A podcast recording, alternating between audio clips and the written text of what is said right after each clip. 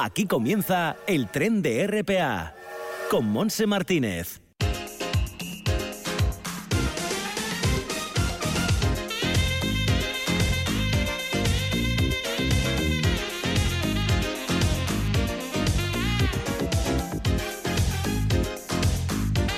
Hola, ¿qué tal? Bienvenidos a este recorrido radiofónico, a este tren radiofónico que nos llevará, como ya sabéis, de lunes a viernes hasta las 2 de la tarde. Estamos en RPA y lo primero de todo es ver cómo está el tiempo. Ha estado a lo largo de toda esta mañana más o menos igual, con eh, ciertas nubes, el cielo está cubierto de una manera así un poco especial. Parece que al principio quería llover, pero no llueve, no ha llovido en Gijón por lo menos. La temperatura en este momento es de 13 grados y subirá en torno a los 15, como en el concejo de Villaviciosa, por ejemplo. Sin embargo, en en la zona oriental, pues en la costa será un poquito más caliente, 16. En el interior también la temperatura será más alta, eh, llegando a la máxima 21 grados en Cangas de Narcea. Nubes y claros, pero en esa parte occidental del Principado es posible, no sé si estará lloviendo ahora, caiga algo de agua a lo largo de toda la jornada. Bueno, pues los saludos son también de Juanjo García Otero y de Arturo Martín, que se encargan del apartado técnico. Nosotros enseguida nos vamos hasta Mieres para estar con el doctor en Medicina y Cirugía Jaime San Narciso, en ese espacio de salud de los lunes, donde nos va a acercar esa actualidad sanitaria y también en la segunda parte nos va a ofrecer consejos bucodentales. Seguiremos con la agenda para la gente joven y no digas que no lo sabes. Tendremos la oportunidad de aprender a cocinar una nueva receta vegana con nuestra guisandera Joaquín Rodríguez y en la parte final nos eh, visitará la mm, cantautora asturiana de La Felguera, Marisa Villarroso, porque es que este próximo sábado ya inicia una importante gira nacional, una gira que va a iniciar en Gandía. Estará con nosotros, nos contará esos proyectos fantásticos y le desearemos muchísima suerte. Todo esto hasta las 2 de la tarde.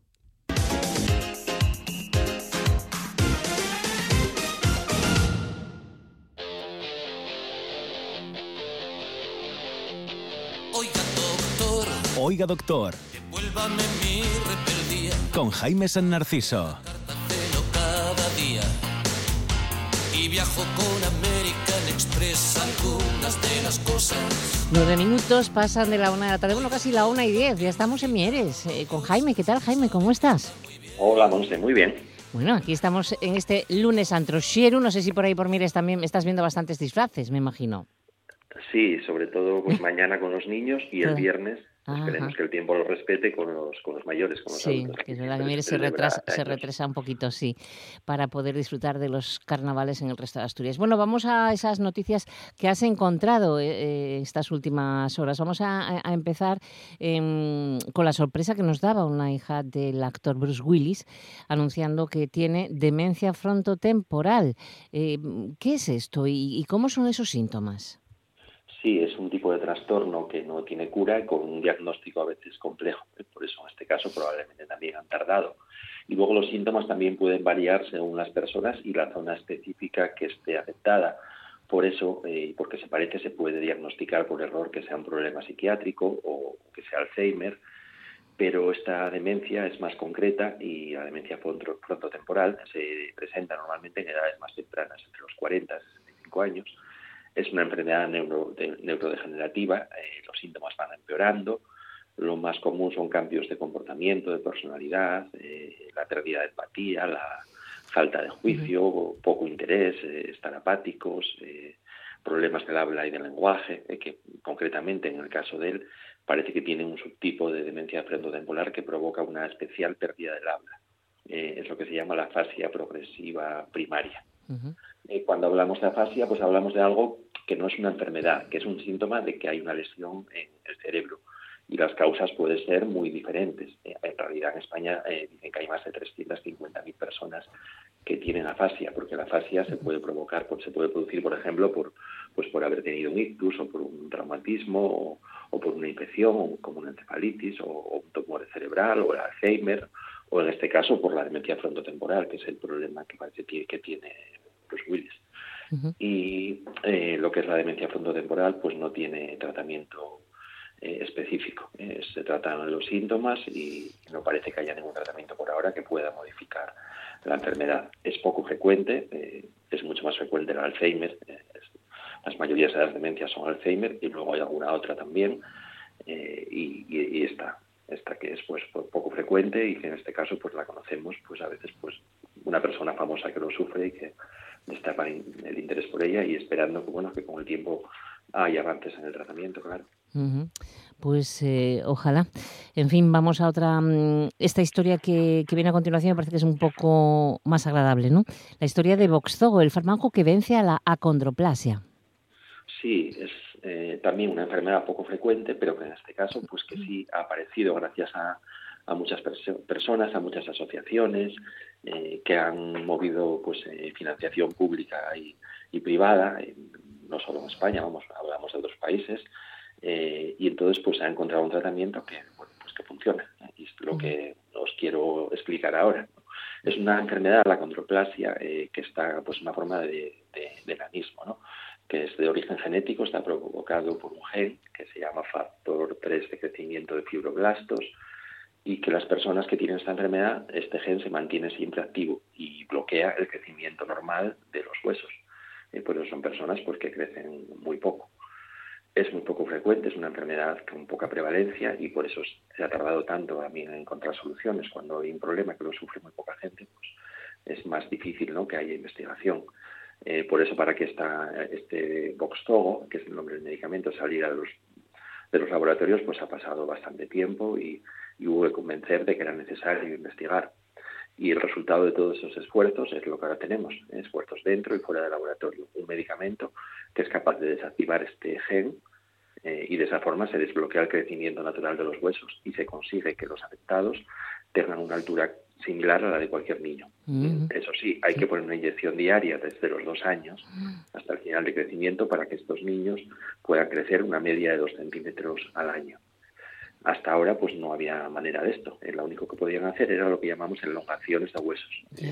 Una elongación de huesos es algo muy traumático, ¿eh? porque hay que fracturar el fémur, eh, dejar las dos partes separadas por unos centímetros, pero unidas por una estructura metálica que va a hacer que se pueda formar un callo que cubra el hueco y así ganarse la longitud del hueso. Pero claro, esto es pues mucho más duro. De esta manera, con esta inyección, parece que los niños van a crecer cada año y van a conseguir una altura, una altura prácticamente normal. El único inconveniente es que la gente que ya haya terminado el crecimiento pues ya no funciona. Ya no, ya no, eso sí, sí. No, es para los que ahora eh, sufran la enfermedad, todos estos que, que tengan el problema, pues sí. Además está ya aprobada la financiación desde el mes de noviembre. Mm, eso te iba a preguntar, eh, ¿lo, cubre la seguridad social entonces? Sí, se aprobó ahora en ah. noviembre y, y, es una buena noticia también, un éxito de la ciencia, pero también eh, para todos estos que llevan peleando por, por ello mucho tiempo, pues una, una noticia excelente. Pues sí, la verdad que sí. Bueno, pues vamos ahora con otra buena noticia. Mira por dónde. Vamos a. Creo que hay un test que detecta el cáncer de próstata con una precisión además del 94%, Jaime. Sí, este cáncer de próstata, que es el tumor más frecuente, más común entre los hombres, entre los varones.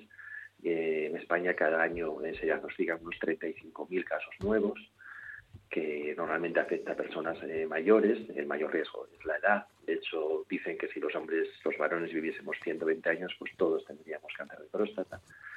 Y, y, que muchas veces también, como es una enfermedad silenciosa que no da muchas señales, pues el 65% de los casos se diagnostican en estadios avanzados.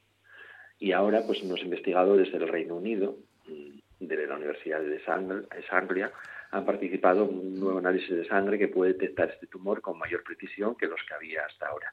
Publicado en la revista Cáncer, eh, lo que demuestra es que el análisis eh, de sangre eh, tiene una precisión del 94%, lo que se llama el PCE, que son los símbolos de su nombre en inglés, y supera a la prueba de sangre que, que se hacía hasta ahora, la que se llama PSA, el antígeno prostático específico, que es la que se utiliza, pero no como única prueba. ¿eh? Se utiliza la PSA, ahora mismo la exploración física, las resonancias, las biopsias.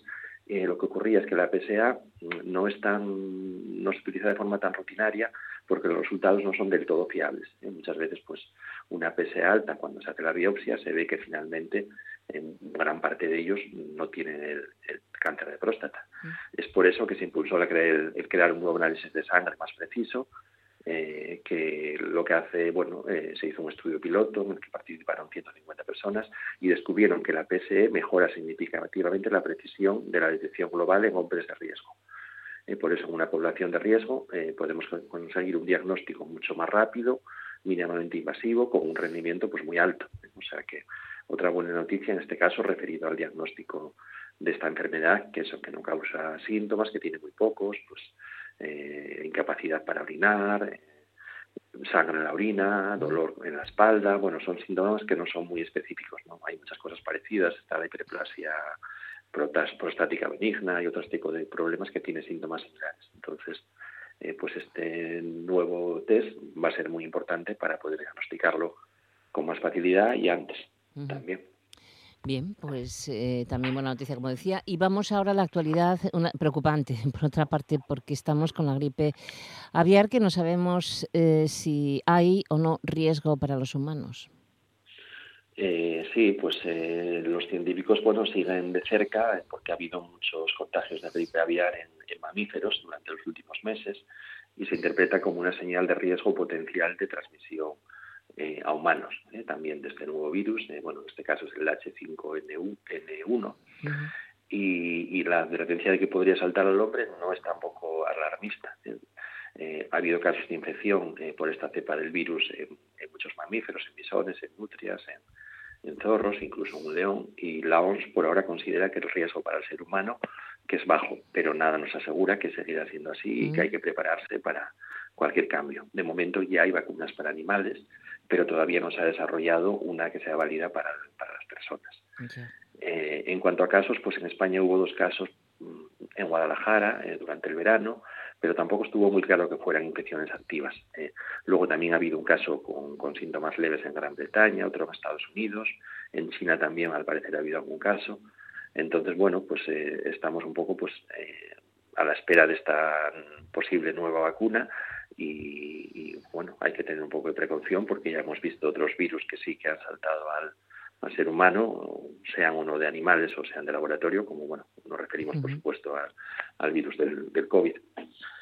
Entonces, bueno, pues esperemos que no sea nada parecido, que quede simplemente pues algo que controle y que no queremos más pesadillas. Pues no, la verdad es que no, nos asusta muchísimo todas estas cosas. Bueno, ¿tienes alguna noticia más que anunciar o pasamos a nuestro tema de la semana? Eh, nada más. Vale, pues vamos allá. Curar. Bien, pues el tema de la semana em, es el odontopediatría, es decir, la odontología para los niños, ¿no? Desde muy pronto los padres deben cuidar su boca con medidas preventivas, Jaime, ¿no? ¿Es así? Sí, sí, sí, desde que, vamos, desde que salen los dientes, pues hay que empezar. Eso, por eso hay que hablar de ello, pues porque porque un buen principio pues es lo que nos va a asegurar pues seguramente una dentadura sana el resto de la vida. Claro, claro. ¿Cuándo se empiezan a formar los dientes de leche, Jaime? Pues muy pronto, ya prácticamente, bueno, en los, en los primeros meses de vida ya están ahí, incluso, por ejemplo, cuando tenemos un año, eh, cuando el niño tiene un año, ya tiene dentro los, eh, casi todos los, gérmenes de los incisivos permanentes y, bueno, ya a los cinco años, por ejemplo, pues ya tiene sus 20 dientes temporales, pero dentro ya están los gérmenes de todos los otros. De ahí la importancia de estos dientes de leche, porque en realidad debajo de ellos están ya los que nos van a salir después. Exacto, los definitivos. Bueno, ¿cuándo, ¿cuándo aparecen los primeros dientes en la boca, por lo tanto? Sí, empiezan a salir eh, hacia los seis meses de edad. Eh, normalmente los incisivos centrales inferiores y normalmente a los tres años ya están completos estos 20 dientes temporales y se van a mantener así sin cambios hasta los seis años, ¿eh? es cuando ya empieza eh, los, los dientes definitivos a salir. Pero variaciones de un año son normales y muchas veces pues eh, salen antes o salen bastante después y además el orden también puede variar muchas veces. Hablamos de lo que es lo habitual. Eh, también vamos a insistir en esa importancia ¿no? de los dientes de leche. Sí, sí, sí, son muy importantes porque debajo de ellos están los definitivos y, hay que arreglarlos cuando los dientes de leche tienen caries. Es muy importante eh, repararlos porque además muchos de ellos van a durar incluso hasta los 11, 12 años y de ellos depende el futuro de los dientes permanentes que se están formando y, además también para una correcta, correcta masticación del niño y evitar dolor, evitar infecciones por eso hay que cuidarlos y repararlos cuando se estropean. Claro, hay, hay, papás que piensan que como son de leche y se van a caer, que no, eso no hace falta arreglarlos, pero sí, ¿no? Sí, sí, por todos estos motivos. ¿eh? evitar infecciones, evitar el daño del diente que está, que está debajo, y que el niño pueda masticar, que no tenga dolor. Todos estos son motivos más que importantes. Y si no, que pregunten a su odontólogo para que les oriente un poco. Bueno, ¿cuándo, ¿cuándo tienen que comenzar? Me imagino que los papás serán los, los primeros que inicie, se inicien esa o que inician a los niños en la higiene de los dientes. Sí, ya desde que salen los primeros dientes, eh, hablamos de eso de antes del año, hay que limpiarlos con gasas húmedas, con dedales, hay cepillos pequeñitos también muy suaves, especiales para ellos, entonces hay que empezar eh, desde que los tenemos en la boca, igual que limpiamos cualquier otra parte de su cuerpo, pues los dientes también, eh, porque las caries están al acecho. Exactamente. Bueno, pues vamos con, con esa primera cita en el dentista. ¿Cuándo tienen que ir por primera vez? Bueno, eh, la edad clásica eh, eran los, los tres años, eh, lo que se recomendaba antes, pero actualmente con una intención más preventiva se recomienda que, que vayan ya cuando salgan los primeros dientes de leche, entre los seis meses y el año de vida. después hay que hacer revisiones, al menos anuales, por lo menos, pero hay que verlos pronto, muchas veces con, con la intención de explicar un poco cómo tiene que ser la prevención ¿eh? para evitar errores y, que luego pues eh, no pase que nos aparecen niños muy pequeños con muchísimos problemas, eh, especialmente de caries, pues por hábitos como puede ser pues eso, mojar el, chupete en azúcares o en, o en miel o dejar al niño como el biberón dormido en la cuna, en la boca, que tampoco se puede hacer, o la falta de higiene, de no limpiar nunca sus dientes. por todos esos motivos hay que ir pronto al dentista. más que ver al niño, que también pues es interesante que se vaya acostumbrando, pues para poder orientar a los padres de una forma correcta. Exacto. Oye, Jaime, por cierto, ¿las caries son genéticas? Eh, no, las caries no son genéticas, no se, no se heredan. Eh, lo que se hereda es la calidad del diente, es decir, si bueno, podemos tener mejor o peor calidad, pero las caries siempre tienen relación eh, con la higiene y sobre todo, o sea, con la falta de higiene y sobre todo con el azúcar, porque muchas veces cometemos errores y, y, bueno, ahora digamos que casi todos los alimentos tienen mucho, mucho azúcar, y el azúcar es adictivo, entonces pues normalmente la causa sobre todo es eso, la enfermedad más frecuente en los niños, la caries, y para prevenirla la clave es buena higiene, evitar azúcares y ácidos eh, y un aporte correcto de flúor, bueno, que va a ser eso ya nos dirá el dentista pues según la edad. Bien, em, otra duda que tienen los papás es si es peor el chupete o chupar el dedo o las dos cosas. Sí, bueno, ninguna de las dos es, es buena, pero preferible el chupete. El chupete que siempre, bueno, que sea de la, del tamaño y calidad eh, adecuada y también procurar que no lo use muchas horas al día y luego pues retirarlo a tiempo, sobre los años, tres años máximo ya, eh, pues sería eh, porque sería ya el momento definitivo, porque bueno, de buena siempre de digamos de buena de buena manera, no, es decir, con, con halagos, intentando que sea algo positivo, no no traumático. El problema del dedo es que es más difícil de evitar y va a ser, produce lo mismo que el chupete y bueno, eso, el chupete mejor solo para dormirse, momentos de estrés y adiós definitivo a los tres años. Eh, bueno, eso siempre con una transición tranquila y recordar eso, nunca poner miel, azúcar, cualquier tipo de dulce en el chupete porque puede producir caries muy, muy graves para los dientes de ese niño pequeño. Ya, ya. Em, y otra cosa también, ¿por qué se produce el rechinar de dientes en los niños? Sí, eh, es frecuente, eh, muchas veces nocturno y la causa no es conocida, aunque se relaciona con el estrés, a veces infantil, no tiene relación con los parásitos que antes se decía. Y luego también hay incluso muchas teorías dicen que es algo normal, que es como un estímulo para la formación de los dientes que están debajo. Y entonces normalmente no es preocupante, ¿eh? porque los desgastes nunca son, no suelen ser excesivos. Y, bueno, es un hábito que tiende a desaparecer. De todas formas, cuando si este desgaste fuera extensivo, se pueden proteger los dientes con algún pequeño aparato para que no, eh, para que no, no siga progresando ¿no? el desgaste. Pero normalmente no tiene la importancia ni la gravedad que tiene en los mayores. Bien, y otra última cuestión. ¿Es normal que el niño ronque, Jaime? Eh, bueno, el ronquido en sí mismo no es anormal y no habría que hacer ningún tratamiento. Lo que es importante es que si existen pausas de apnea, es decir, unos segundos en los que el niño deja de respirar, y que normalmente se sigue luego de una entrada brusca y ruidosa de aire, entonces esto sí sería más anormal y debería ser diagnosticado y tratado, porque eso sería, eh, bueno, pues eh, podría corresponder a una apnea del, obstructiva del sueño. ¿eh? En niños son frecuentes, se producen pues por unas vegetaciones o amígdalas grandes, que obstruyen la respiración y, y, provocan que haya ronquido y que haya pausas de apnea. Entonces, cuando se detecte, cuando los padres lo noten, pues es conveniente que lo que lo comente con el pediatra porque eh, bueno, pues puede ser una apnea del sueño y la solución normalmente es fácil. A veces hay que quitar esas amígdalas, esas vegetaciones, para que puedan para que puedan respirar mejor. Porque son niños que no descansan, que comen poco, que, que no duermen bien por la noche porque despiertan constantemente por esas mm, apneas. Ya, ya, y eso hay que controlarlo, sí. Bueno, pues con esa primera visita tan, tan temprana edad estará controlado el niño que se convertirá en adulto y bueno, pues llevará una higiene bucodental correcta para, para que tenga una, una salud estupenda. Así que aquí lo dejamos a lo que quieras añadirnos alguna cosa más, Jaime.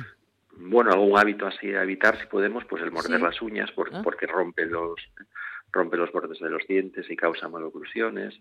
Eh, también, bueno, a veces la interposición del labio, de la lengua, eh, colocarlo ahí entre los dientes, o llevarnos boca, eh, objetos a, la mm. boca eh, por motivos de higiene, o las manos, intentar no andar metiendo la mano en la boca, ya sabemos la importancia del lavado de manos y, y no, no llevarlo a la boca, a la nariz, eh, porque muchas veces estamos transportando, claro, virus y bacterias. Exacto, mucha porquería. Y eso, y esas revisiones, que los niños vayan al dentista de forma natural y normal, pues al menos una vez al año para... Mm.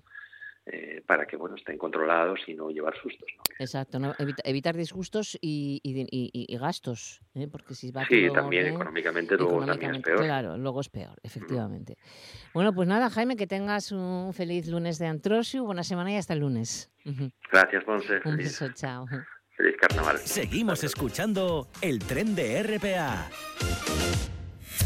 No digas que no lo sabes. Toda la información juvenil en RPA ponte al loro y no digas que no lo sabes.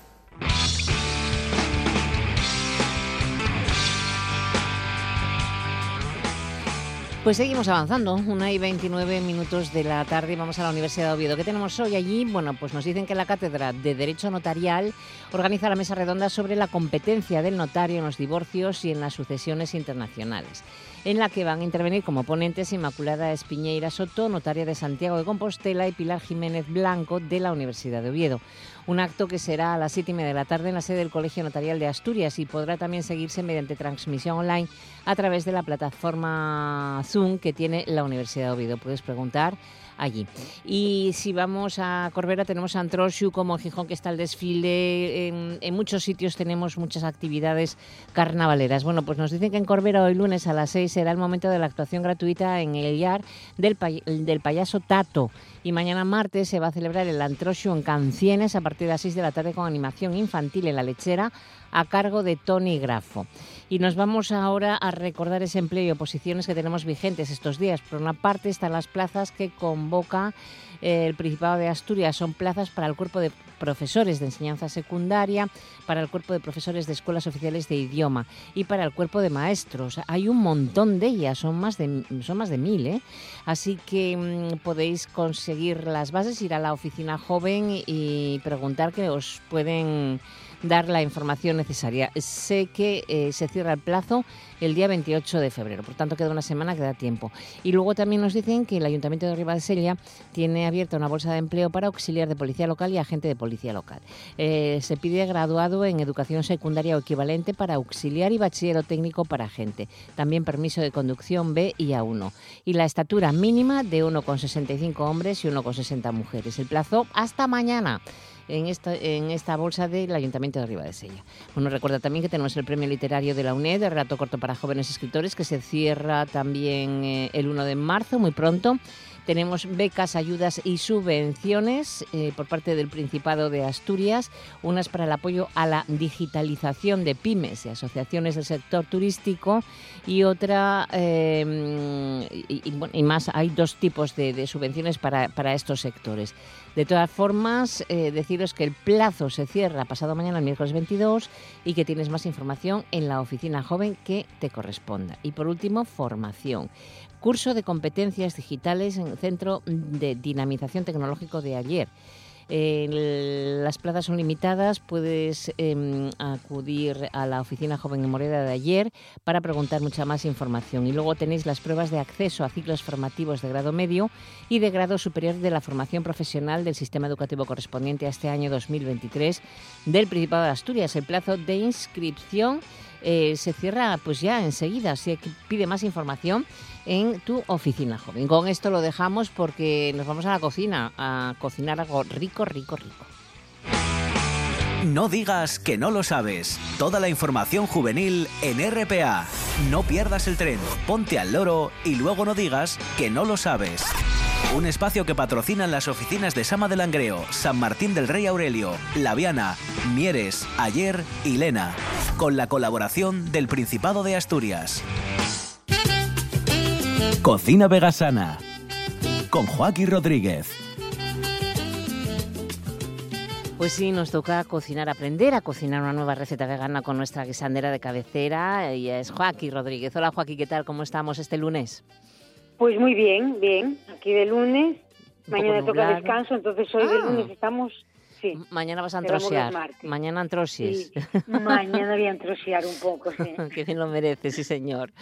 Bueno, pues mm, estamos en época, pues eso, todavía de invierno, tal. No sé lo que vamos a cocinar hoy. Pues mira, verás, He sacado en la carta unos capeletti. ¿Unos capeletti? Sí, yo tenía, ¿te acuerdas que teníamos unos espaguetis de ortiga? Sí.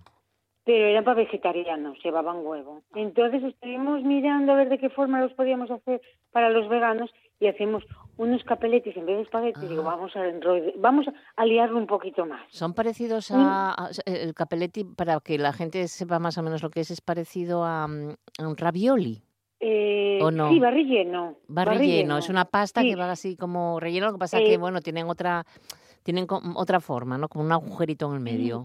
exacto, esto es, eh, queda como como como un círculo cerrado levantado así como una como un sombrerín como un sombrero como un sombrero exacto exacto pero van rellenos también sí van rellenos y los hacemos también de ortiga mm, y esta vez quise rellenarlos mira de setas taque Sí. Eh, espinaca, nuez y queso vegano de anacardo. Ajá, claro. Entonces, eh, lógicamente, la verdad que el sabor es espectacular. Lo, lo metimos este fin de semana en la carta que hizo mi hijo un vídeo. Que bueno, la ah, verdad que cuando si cuando hace él un vídeo, eh, luego viene mogollón de gente, porque además él claro. es muy dado a hacer eh, un poco el tonto haciendo el vídeo, ¿no? Sí, ya sé que es un poco revoltoso. Sí, muy revoltoso. Entonces digo, eh, digo yo, Adri, vamos a sacar este plato. Y dice, vale, no te preocupes, que hago yo el tonto ahí y, y, un poco. y entonces lo, no, perdona, es que eh, decías que, que habías, habíamos, habíamos hablado de los capeletti con, con las ortigas, pero llevaban huevo. En este ¿el huevo dónde lo llevan? ¿En la pasta? Cuando en ningún sitio. No, no, no, pero, son veganos completos. Ya, pero que antes lo llevaban mm, para los vegetarianos en la pasta. Ah, vale, vale. ¿Aquí sustituirás el huevo por algo? Eh, eh, pues mira, la verdad que es sémola de trigo, sí. que fue lo que, que nos hizo que, que cogieran elasticidad y que no mm. rompiera. la manera más tonta, la manera más tonta de hacer pasta, que es agua, el agua es un poquito templada, no mucha, ¿eh? lo que es el, guiso de, de, la ortiga, que, que es Nada, la ortiga yo la cojo mm, dos días antes, la dejo secar bien en la nevera, luego la metemos en, en el agua con unas gotitas, como si laváramos lechuga. Sí, con guantes. Siempre con pinza. Con, guantes con pinza o, con guantes. Exacto. Y luego lo salteamos en una sartén con aceite de sésamo. Nunca me acuerdo yo de probar. Mira que hay ortigas en el Prado, ¿eh? Pues lo que pasa es que, mira, solo es el capullo de arriba. Ah, como el té. Solo se puede comer el capullo de arriba. Anda, mira, está bien que nos Lo que es el capullín de arriba, sí, ni las el brote. que están al lado, el brote. ¿Vale? Vale, vale, Es lo más fuerte, lógicamente hay que tener cuidado con, al cortarlas, y cortarla siempre con una tijera. Igual, yo voy con guantes, sino porque a mí me... Uf. Bueno, pues y la verdad que... que mm, del otro día me decía una señora, pero si es que no me sabe ortiga, digo yo, pero es que... Bueno, es que no sabemos cómo sabe la ortiga, claro, no sabemos, cómo, sabe la ortiga. Es una mezcla entre eh, espinaca, y, y berza mm, o repollo, no sé, tiene un sabor muy... Lo que pasa es que luego las salteas con aceite de sésamo y el sabor es brutal. Está rico, ¿eh? queda verde, está muy bueno. Y luego, claro, no pica la, la, lengua, no... No, no, no, no, no, Una, vez, una vez esté salteada, pierde toda la, la, horticaria esta, ¿no? Sí, exacto. Sí, sí, Ella está secando eh, eh, dos días, entonces eh, pierde. ya su fuerza.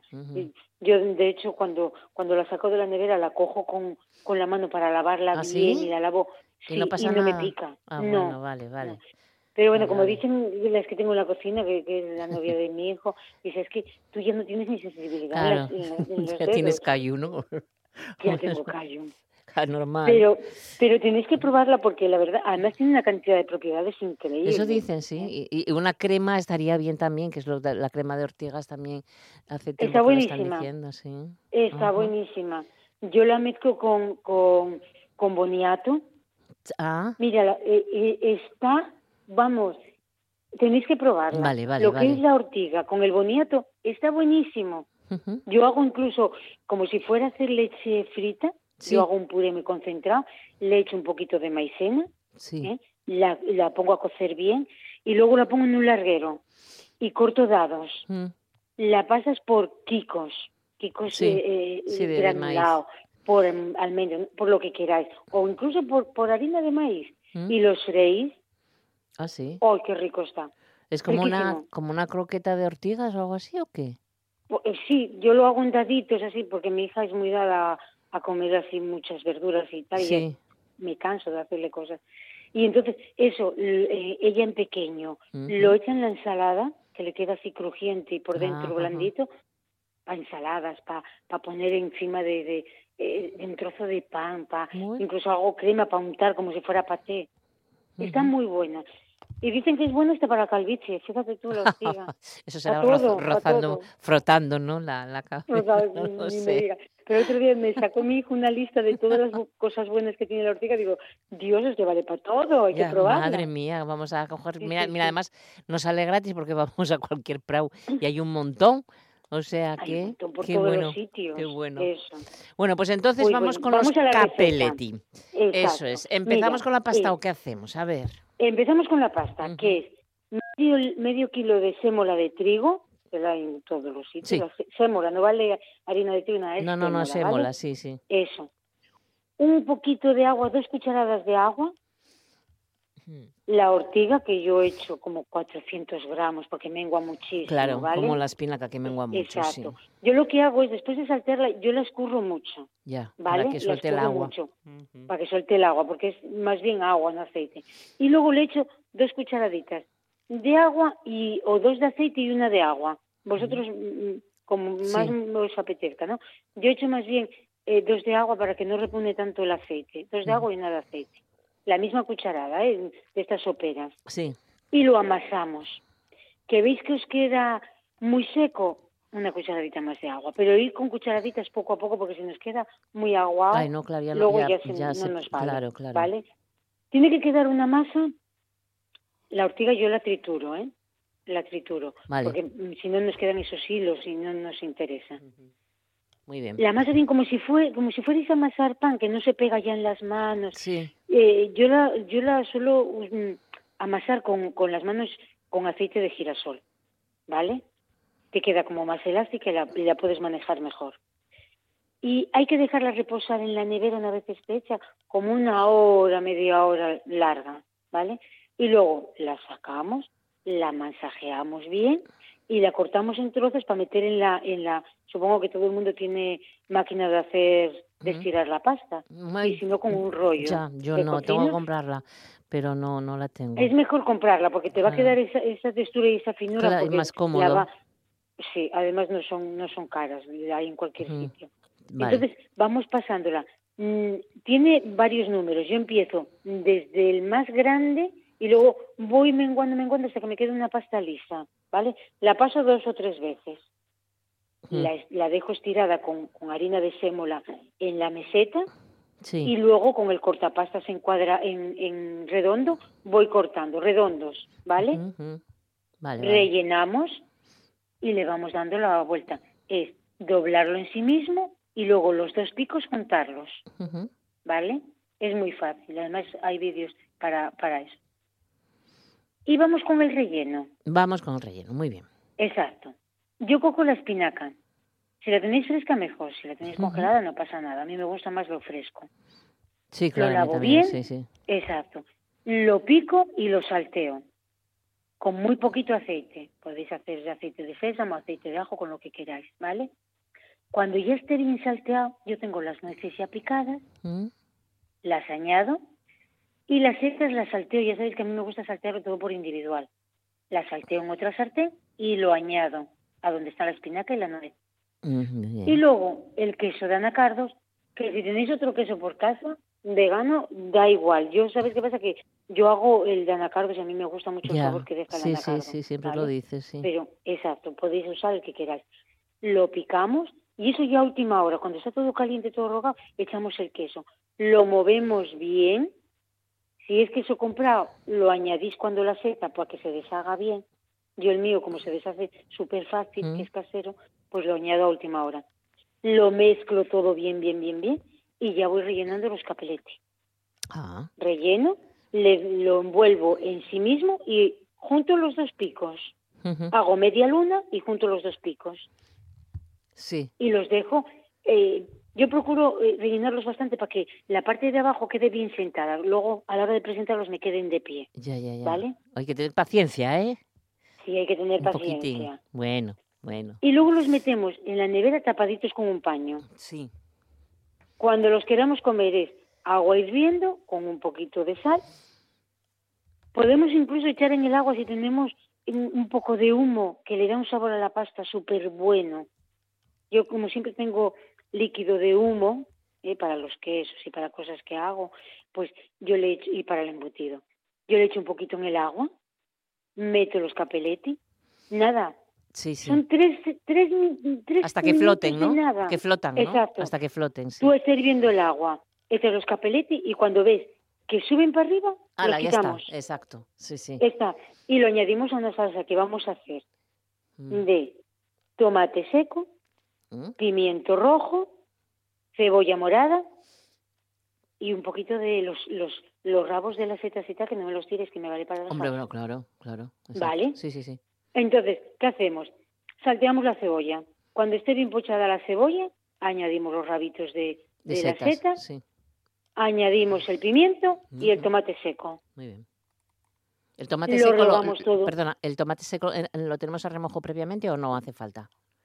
Si lo compré, yo sabes qué pasa, que compro unos tarros que ya vienen en, un aceite con albahaca, Ajá, vale, pero vale, eh, que da un sabor espectacular. Sí, sí. Pero si los tenéis secos, es ponerlos a remojo en agua y luego los añadimos a la salsa. Hidratarlos un poco y ala. Ujú, Exacto. Vale, muy bien. Lo rehogamos todo, echamos un poquito de sal, un poquito de pimienta y echarle un poquito de caldo de verduras que tenemos en casa todos, un poquito de caldo que cubra un poquito nada más. Y cuando lleve ya tres cuartos de hora así todo al mínimo haciéndose, lo trituramos, lo pasamos por el chino y tenemos la salsa de los capeletti. Mm, un poco, un poco de, de- de, mm, picante si nos gusta, que a mí me gusta y ya está. Exacto. Un poco de alegría, ¿eh? Exacto, con alegría. Exacto. La verdad que el plato está espectacular. Qué La- bien, qué bien. Yo la, gente que lo probó dijo que estaba buenísimo. Qué bien, qué bien. Y fíjate tú, mm, es súper sencillo que podemos tener.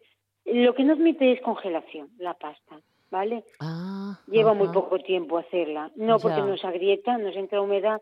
Eh, la pasta conviene que si la tenemos hecha de un día para otro en la nevera, bien tapada, que no nos coja humedad de la nevera, porque si no luego eh, rompe al cocerlos, es pasta Ya. fresca.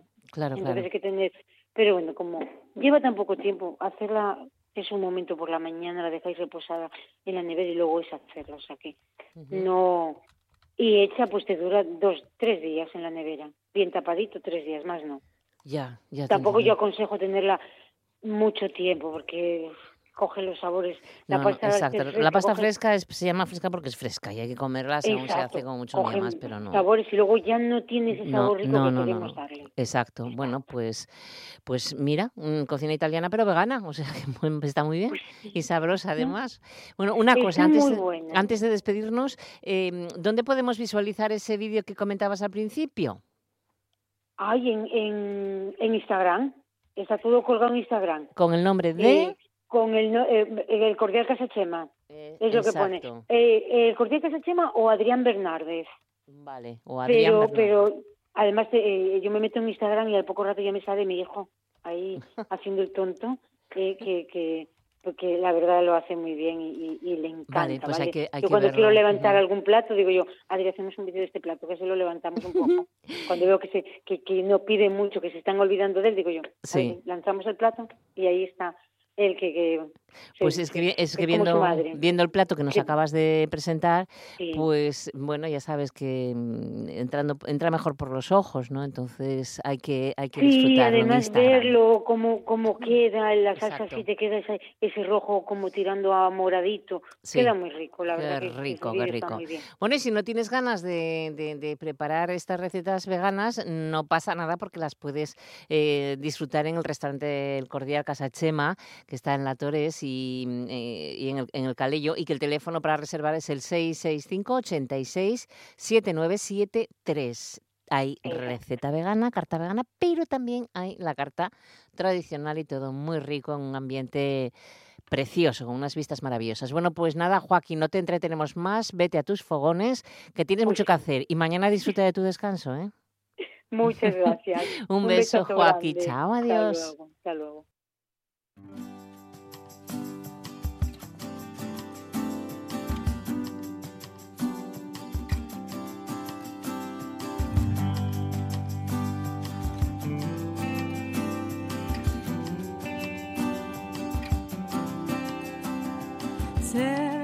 Soy, ser como voy, la, la, la, la,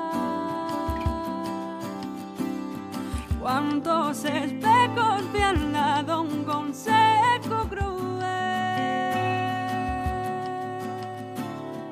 Esta es mi voz, esta soy yo, la, Pues sí, a la 1 y 48 minutos de la tarde, esta es ella, esta es su voz, es la de Marisa Valle Rosso. ¿Qué tal, Marisa?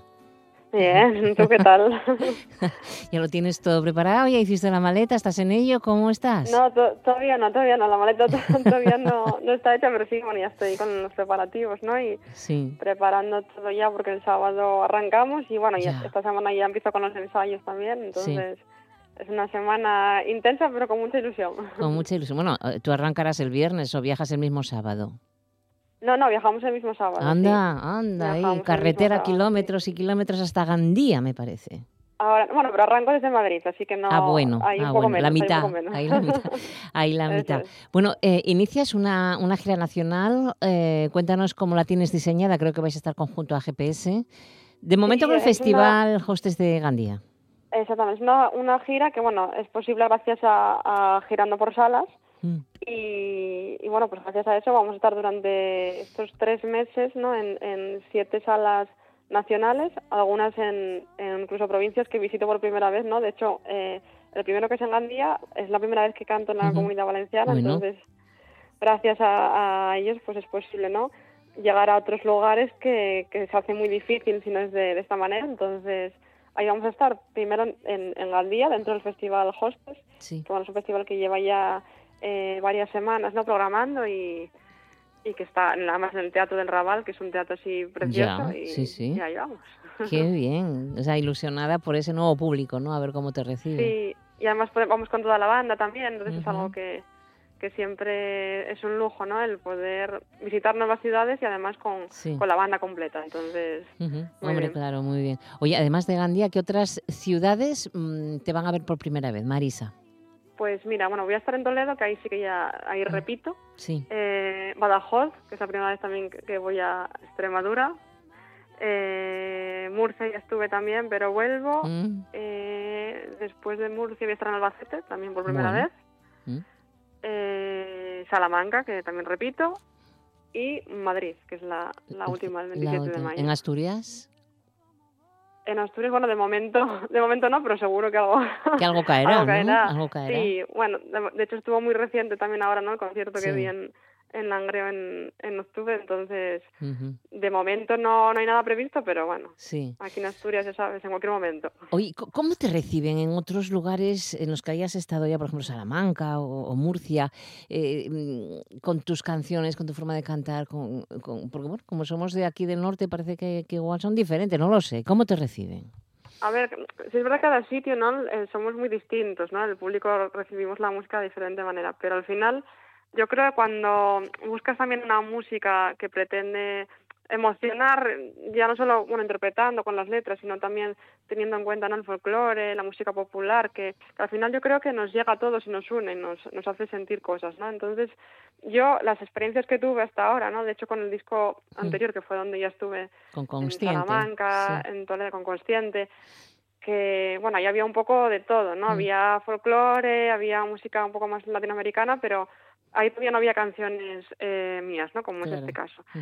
Pero sí que la gente, sabes que lo, al final, lo que te digo, ¿no? Si, si haces las cosas con cariño e intentas transmitir, les llega. Y entonces siempre, siempre tengo buena respuesta. No, nunca me enfrento a un público que digas tú, uy, no les gusta lo que, lo que estoy haciendo, ¿no? Sí, sí. Por el contrario, entonces. Claro. Y, y además, de hecho, luego llevo también eh, música no de aquí, por ejemplo, bueno, en este caso hay una tonada, siempre meto algo también de, de las canciones del disco anterior, como el romance, otros temas que son quizá más nuestros y, y, les encanta igual. Entonces, claro, claro. Bien, bien. Lo vas introduciendo muy, muy, muy bien, además, en, las actuaciones. Oye, en lo que decías, ese disco, eh, Lo Fugaz, se titula genéricamente, que los gases muy recientes del pasado, del pasado año.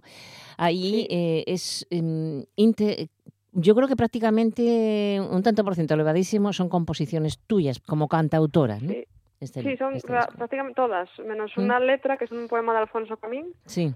El resto son, son todas Creaciones mías, tuyas, sí. Es un, es un riesgo, ¿no? También porque te enfrentas al público con canciones que no conocen. Mm.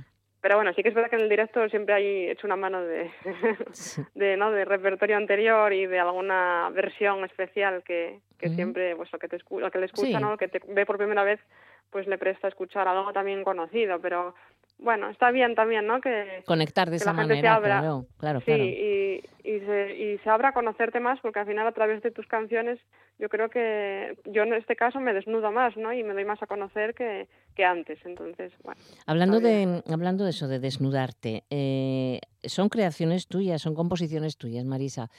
Eso, no sé, da un poco de pudor. Eh, me dio pudor al principio, sí. al eh, principio, sobre todo cuando, cuando escribí la primera, sí, que fue Título Esclava. Y mm, la primera vez que la canté en público y que la empecé a, enseñar y tal, me daba bastante pudor. Luego ya como que me lo había quitado, ¿no? Cuando, cuando salió el disco, me había quitado un poco ese complejo, ¿no? Que tenía con, con mis propias canciones.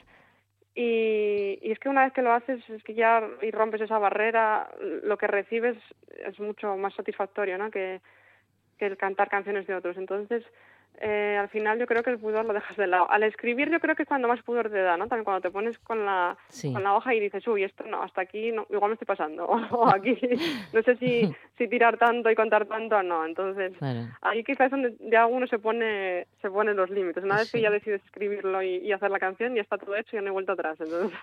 y está hecho, nada. Es pasar el, el, primer instante y luego nada. Oye, eh, sigue, sigues escribiendo, te gusta mucho componer con, con lo que te revuelve por dentro, con tus inquietudes. ¿no? Volvemos a encontrar la igualdad de género, volvemos a encontrar derechos humanos, el paso del tiempo, la superación, eh, con mucho contenido ¿no? importante, ¿no? por otra parte.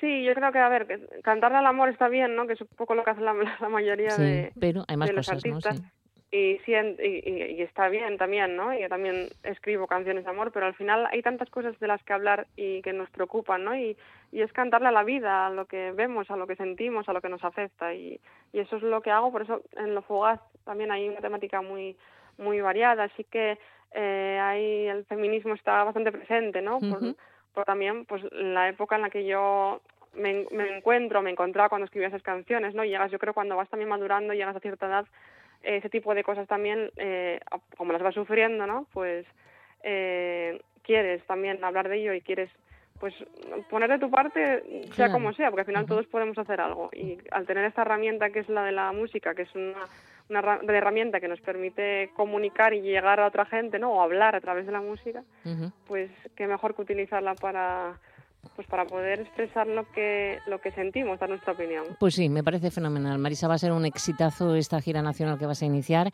Eh, ha sido seleccionada entre 26 bueno, se han seleccionado 26 artistas para girar por, eh, por salas y además yo creo que vas a ser la más original. Mm, tienes una iniciativa que vas, va a sorprender porque el festival a donde vas a ir en Gandía mmm, vais a proporcionar antifaces al público para que con los ojos tapados se centren en sentir tu música, que eso es lo que queremos, que llegue la música de Marisa Valleroso. No tenemos tiempo para más, Marisa, de verdad. Te deseamos todo el éxito del mundo. Disfrútalo, tú disfruta, ¿eh? A disfrutar. Eso, eso sí, es muy importante. Un beso enorme, Marisa. Venga, otro para vosotros. Gracias.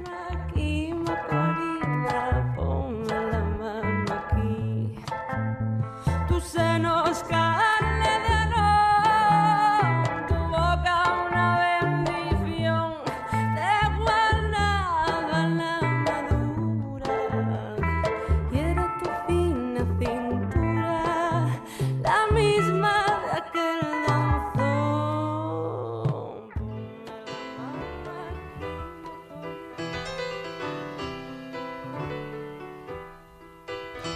Es inevitable que acabe con una de mis canciones favoritas, porque es que además hoy, 20 de febrero, es el Día Internacional del Gato. Y este es el recuerdo de Ole Stewart con The Year of the Cat. Y recordar que hoy, 20 de febrero, es la primera fecha del calendario donde todo el mundo comienza a expresar su amor por los felinos. Y no es la única celebración, pero es lo más importante quizás de todo el año, porque el 8 de agosto también tenemos otro Día Internacional de los Animales el 29 de octubre. Bueno, pues con ello nos quedamos. Lo que nos dé tiempo hasta las 2 de la tarde porque tenemos las noticias, el tren aparca y vamos a escuchar la actualidad con nuestros compañeros de informativos de RPA. Gracias por estar al otro lado. Saludos también de mis compañeros técnicos, Arturo Martín y Juanjo García Otero. Muchas gracias. Feliz tarde y hasta mañana.